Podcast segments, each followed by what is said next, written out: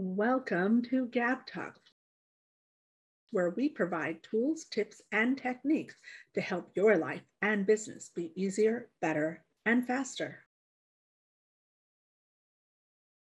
Hello, hello. How are you? I'm Gabriella, and this is Gab Talk Success Tips from Experts.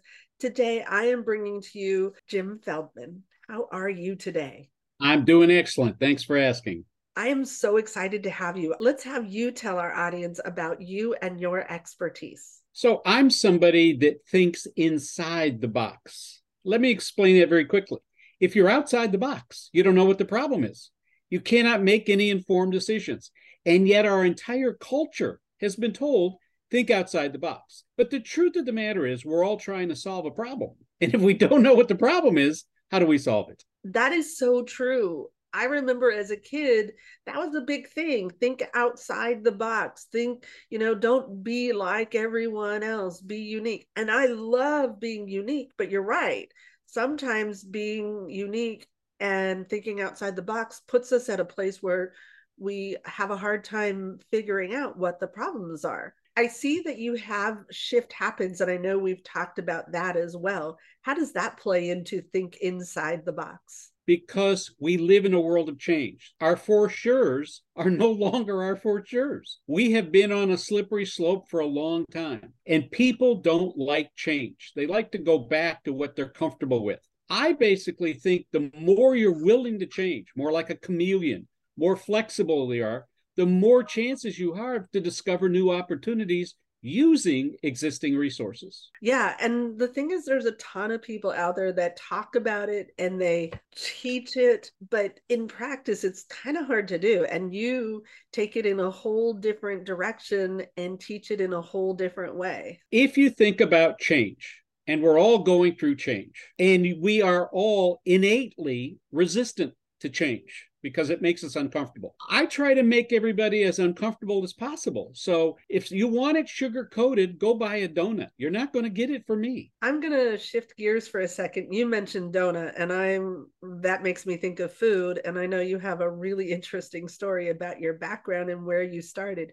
So let's jump into telling us all about how you got to where you are today. So when I was 7 years old, I went to my mother and I said, "I'd like an allowance." She said, Go talk to your father. I went to my father, who was a doctor, and I said, I'd like an allowance. He goes, Go talk to your mother. The very first business lesson I learned is get all the decision makers in the room at the same time. So I got them both together, and they were uniform in their response no. And I said, Well, what do you suggest? Rule number two always ask your client or your customer for suggestions. And they said, well, go wash the car, go walk the dog, go open up a lemonade stand. Well, that appealed to me. I went outside and I saw lemonade stands up and down both sides of the streets. There must have been a hundred lemonade stands. So I went back inside and I thought about it for a while. And I came back out to my mother and I said, When are we going to go to Shoppers World, which was a precursor to a Costco's or a Sam's Club? And I priced out bulk lemonade, bulk sugar, Ziploc bags, and paper cups. And I came up with mom's lemonade kit. And so at night, I would knock on the door and I would say, Hi, I have a lemonade kit. I'm going to save you a trip to the store. That's the problem I'm solving. Always identify the problem and why you're the solution. At the end of the summer, I had $351 in the bank. I was never outside in the heat, and I had shifted the paradigm of not being in the lemonade stand business, but in being the supplier to the lemonade people. So basically, at seven years old, you actually understood the concept of what today, as adults, we call B2B, business to business sales. That's incredible. And I never stopped. I kept doing the same thing, but it kept getting bigger and bigger and bigger. So, take us through the rest of your journey. I know that you had other businesses as a kid, and then you went to college, and then you started supporting and helping other businesses. Tell, tell us the rest of your journey, please. I went to law school not to become a lawyer, but to learn Socratic thinking. And Socratic thinking is always asking questions. Ah. And we had a study group, and one of the guys in the study group said, Feldman, I can't make it to the study group, I have to adjust a railroad car. I'm an insurance adjuster. We lost the box car. Now we found the box car. I've got to go see what's in the box car and then figure out how to liquidate and get some of our money back. Well, I couldn't pass up that opportunity. So I went with him And in the heat of the summer, we found this boxcar. It was padlocked. We didn't bring bolt cutters. We had to go back and borrow one, open it up, and it's filled with spaghetti sauce in number 10 cans, which are restaurant sized cans. Now, if you've never looked at a boxcar, this was an elongated boxcar. So it was 60 feet long, it was 20 feet high, 4.8 and a half inches wide, because that's the gauge of a railroad track. And we're staring at this going, what are we going to do with all this? And being the entrepreneur, I said, if you were going to sell it right now, what would you take for it? He goes, $5,000. I said, I'll take it. Now you have to understand, I did not have $5,000. So I had to go to the bank, convince the bank to give me the money. They didn't want to give me the money because they thought it was the dumbest idea they'd ever heard of. But I did have a lot of photography equipment because that's how I'd made a living up to now as a photographer. So I had to bring all my camera equipment, lock it up in their vault to get the $5,000. Now I've got a railroad car and I am happy, happy, happy. And the next day the phone rings says, hello, I'm from Atchison, Topeka, and Santa Fe Railroad. You need to move your boxcar. It had never occurred to me that I had to move it. He goes, well, you have a caboose. No. You have an engineer. No. You have a cabman. No. You have a locomotive. No. He goes, You have the easement rights. I go, No. He says, Well, this is really stupid. I said, Well, you and the bank agree on something. I'm stupid he says, Look, this is your lucky day. I got a weekend. I'm taking a few personal days off. I'll be back on Wednesday. Now, this is Friday. He said, Give me an answer by, by Wednesday.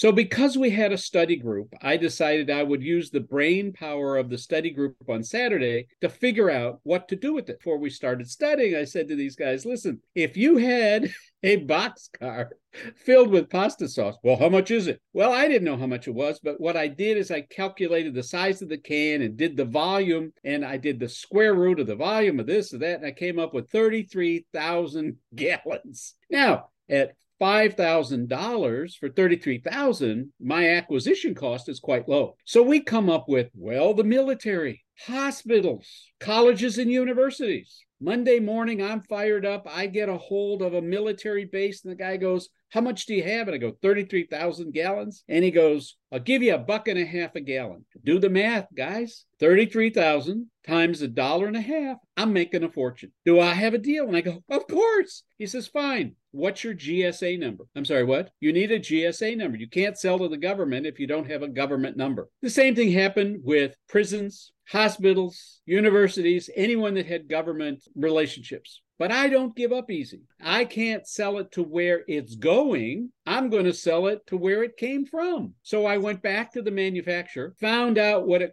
cost them to make it, box it, and ship it, and it was about three bucks. Now I'm back to my dollar and a half because they're not going to pay me $3 if that's what they make it. They want a 50% discount. So he says, okay, I'll give you a dollar fifty. And I said, no. He said, well, what's your counteroffer? I said, a dollar 65. Now, nobody's going to complain about a 15 cent uptick. But here's another rule. When you're dealing in big numbers, every penny counts. Right. Take 33,000 times 15 cents and you see I made a lot more money. He said, Do we have a deal? I said, No. He goes, What else? I said, How much you give me for the box car itself? Most people don't think about the intrinsic value of the box. So every problem that's inside a box may have a container that also has value in either what you can sell it for or how you solve the problem. At the end of the day, we agreed, and I did three things that most people don't do. Number one, I had him wire transfer the money. No checks, no in the mail,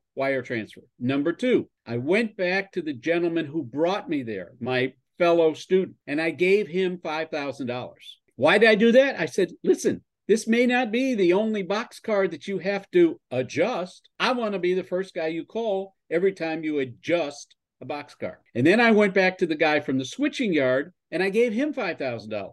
And I said, he cannot be the only insurance adjuster that does this. I want you to tell every other insurance adjuster I'm a buyer for their box car. And that's how I came up with think inside the box because a railroad car is called a box car. And that's how shift happens. So I'm going to shift gears a little bit. When people are getting off the ground and trying to figure out where to go, or how to grow their own expertise knowing how someone like yourself is influenced and inspired is something that they too can look at and maybe take inspiration from. Before we started recording, the answer that you shared with me was very intriguing. So let's share that with our audience. I have some very great influencers in my life, and probably the biggest one is Leonardo da Vinci. And oh. there was a series of books written about how to think like Leonardo da Vinci. He was an artist, he was a sculptor, he was a painter, he was an inventor,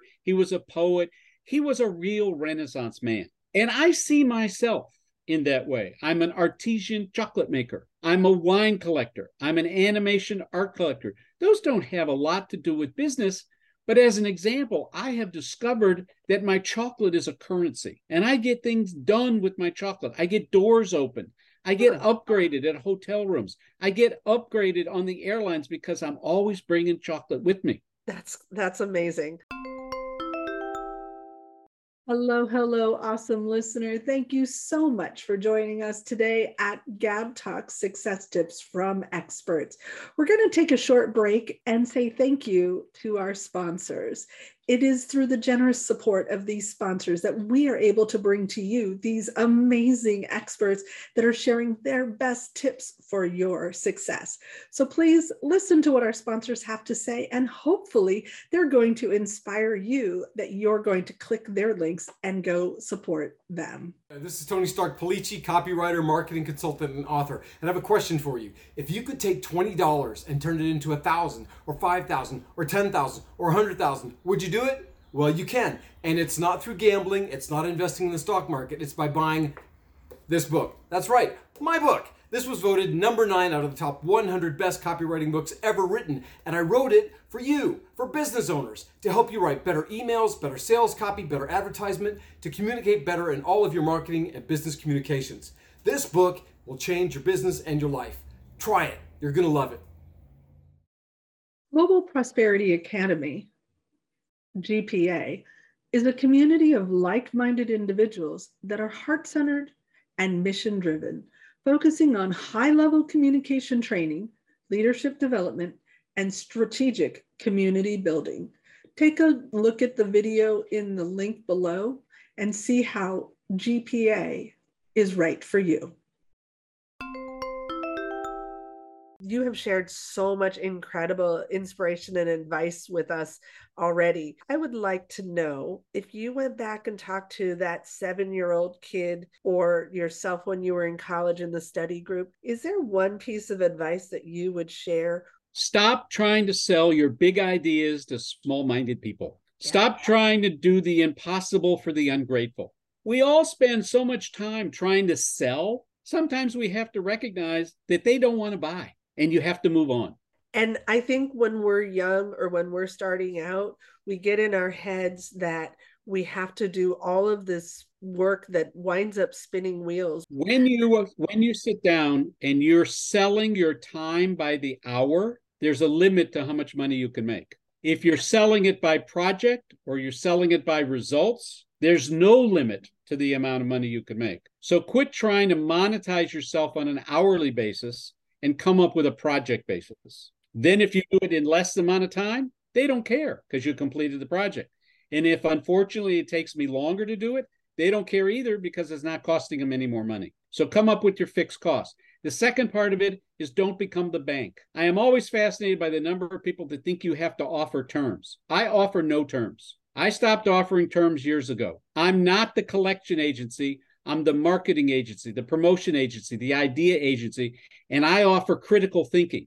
And if you don't trust me or you don't think I'm going to do it, then don't hire me. So before we conclude the interview, is there any other advice that you would like to share with our audience? Be prepared for failure. Fall down seven times, stand up eight. If you're in an arena and you don't get knocked down, you don't learn anything. But a lot of people stay down. Don't stay down. The more times you get back up, the more times you've got an opportunity to succeed. And so I always will say to it, it's a commitment to success must be greater than your fear of failing. And one of my favorite quotes, and I'm going to leave you with this, is Benjamin Franklin may have discovered electricity, but it's the man who invented the electric meter that's making the money. That's a really great point to end on.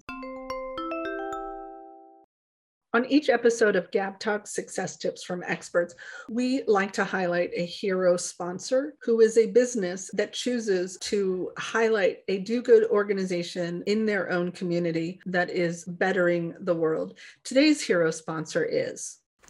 Hello, I'm Deborah Thorne, the Information Diva, author, coach, trainer, speaker, and the proud host of the Leverage Conference for speakers, authors, and entrepreneurs. Today, it is my pleasure to highlight one of my favorite nonprofit organizations, Demo Chicks. Demo Chicks empowers, elevates, and enlightens girls and young women in the non traditional fields of architecture, construction, and engineering. For more information about Demo Chicks, please use the link below. Thank you for your support. So, before we go, tell us please where we can find more information about you. And you guys, those links will be down below in the show notes and in the description. So you can reach out to Jim and have a conversation with him and see how he can help you. Where can we find out more information? I'm on LinkedIn. I'm on Google. What you want to do is do James D.